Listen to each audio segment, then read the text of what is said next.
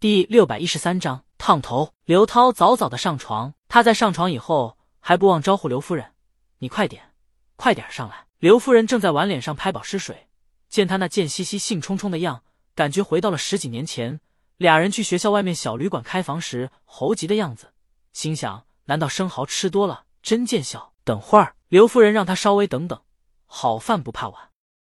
刘涛，那你先把平板给我，我看会儿。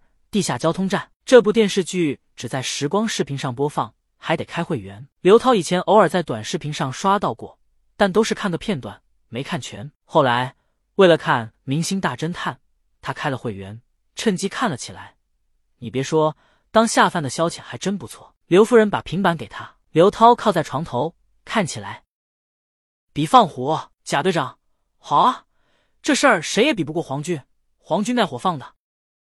刘夫人本来在专心化妆，听了忍不住笑起来。就贾贵这语气，再配上这台词，既不阴阳，也不挠痒痒，就这么顺理成章的让人笑。不过，刘涛显然没看进去，他又催刘夫人：“知道了。”刘夫人把头发扎起来，看你猴急的样，就是当初上小旅馆的时候也没这么猴急啊。他边往床边走，边问刘涛：“工具带了吗？”刘涛早带了。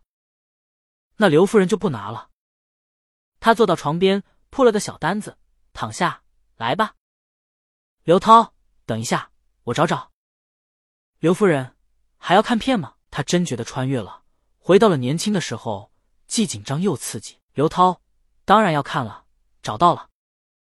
他拿着平板凑过来，刘夫人瞥了一眼，然后人傻了。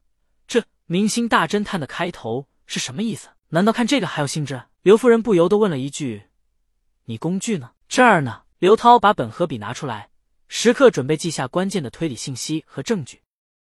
我，你大爷！刘夫人终究还是忍不住。刘涛莫名其妙：“我大爷招你惹你了？”刘夫人，你自己看就得了，那么着急叫我干什么？刘涛觉得这推理的综艺和电影就得两个人看，要不然思维碰撞的火花，推理的高光时刻没人看，也没人见证。那看推理综艺和电影的价值何在？这就跟解一道数学难题一样，你一个人解出来了，没有分数，没有人知道，没有意思。要是有人在旁边听你解题思路，最后再来一个恍然大悟，这样啊，你真聪明，那成就感必然满满的。然而，刘涛失望了。这一期的《明星大侦探》刚开始还可以，身份隐藏反转这种，即便有第一期江阳亲手写的本子。谋杀启事经验在前，刘涛依然觉得这七开头节奏还可以，但是后面为了反转而反转就不对了。刘涛很明显的可以察觉到，节目后面这几个案子在磨旁前面江阳的谋杀启事，编剧们试图延续江阳本子里最后那种突然身份反转，给人震撼的感觉。但是大师和普通人的区别就在此了，江阳的反转顺理成章。让人觉得没什么毛病。节目组自己写的后面三个案子的本子的反转，却有一种为了不让观众猜到真相，故意把确定的凶手反转，把另一个人变凶手的刻意。估计编剧们也认识到了这个问题，于是，在今天这个案子中试图改变这个节奏。然而，改变节奏后的节目反而在向崩坏的方向迈进。普通观众在嘉宾们插混打磕中，不觉得刘涛这样的推理迷。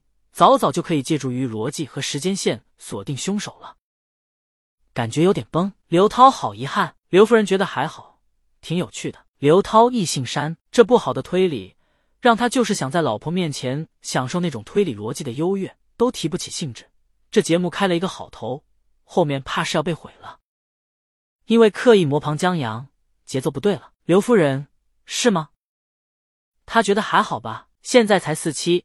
有江阳的低安出彩已经够了，不可能七七出彩，也得给编剧们发育的时间，不是？就像还有人说江阳江郎才尽呢，你不照样在网上同他大战八百回合？刘夫人说，要不是他拦着，刘涛都要跟那网友线下一 v 一真人 P 了。刘涛这不一样，刘涛不觉得江阳后面这两本三幕悲剧和谋杀启事是江郎才尽，相反，他觉得。江阳在不断的突破自己，在尝试推理小说新的写法。只是有的推理小说主打故事代入感，看起来很爽；而有的推理小说注重于轨迹设计，甚至不乏整个文本就是诡计的写法，读起来没那么爽，也没那么吸引读者。江阳近期这两本书就是如此，所以这有的人觉得江阳现在推理小说不够惊艳了。然而在刘涛的圈子里，很多推理小说自身爱好者、作者、编剧却十分推崇江阳的小说，觉得他的小说经典的不要不要的，甚至认为江阳可以跟二十世纪的许多知名的推理小说作者齐名了。终于，这一期的明星大侦探结束了。刘涛看了一眼评论，在夸的评论中，觉得这期不好的评论。也在不断出现，看来同他想法一样的人不少。可惜了，刘涛还打算用这综艺节目填补自己没推理小说可看的空白时间呢。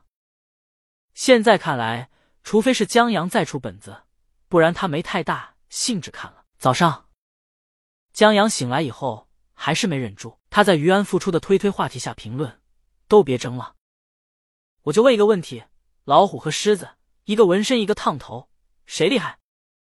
顺便问一句，你们喜欢咸粽子还是甜粽子？江阳拉满，两个经验贴一起寄出，还真拉满了。毒蛇发了一条新闻，一下子把热度拉满了，话题甚至还顶上了热搜，心里不由得美滋滋的，以至于晚上坚持的时间都长了。果然，枸杞比不过好心情啊！当然，毒蛇知道这么写对于安挺不公平的，但没办法，作为江南职业黑粉。毒蛇一时间是真找不出江南老师电影别的黑点，毕竟这《十二公民》显然改编自《十二怒汉》，毒蛇是看过《十二怒汉》的，牛皮的不得了。凡是看过话剧的都说好，网站评分居高不下，已经可以载入话剧评分史册了。这么好的剧本改过来的电影，关键剧本还出自同一个编剧之手，那毒蛇能说什么？黑粉不打逆风局，所以他只能另寻别的黑法。于安。昔日的性骚扰男神，正是毒蛇苦苦寻找到的一个爆点。想不到还真爆了。当初被性骚扰的女演员，甚至给一个抵制于安复出的推推点赞了。这就是一把火，把这个话题烧得更旺了。毒蛇的帖子作为话题的中心和最早爆料，转发和评论的人最多，在话题下加精了都，很引人瞩目。不知道这次能给他带来多少流量。然后毒蛇发现他的推文虽然没被超越。但快被一个狮虎之争和粽子咸甜之争的推文给踢屁股了。这推文很火，凡是在热搜上看到话题进来的网友，看到这话题就很难控制住自己的手，不去这帖子下面留言。毒蛇支持狮子，因为作为一个快秃顶的人，他更喜欢烫头。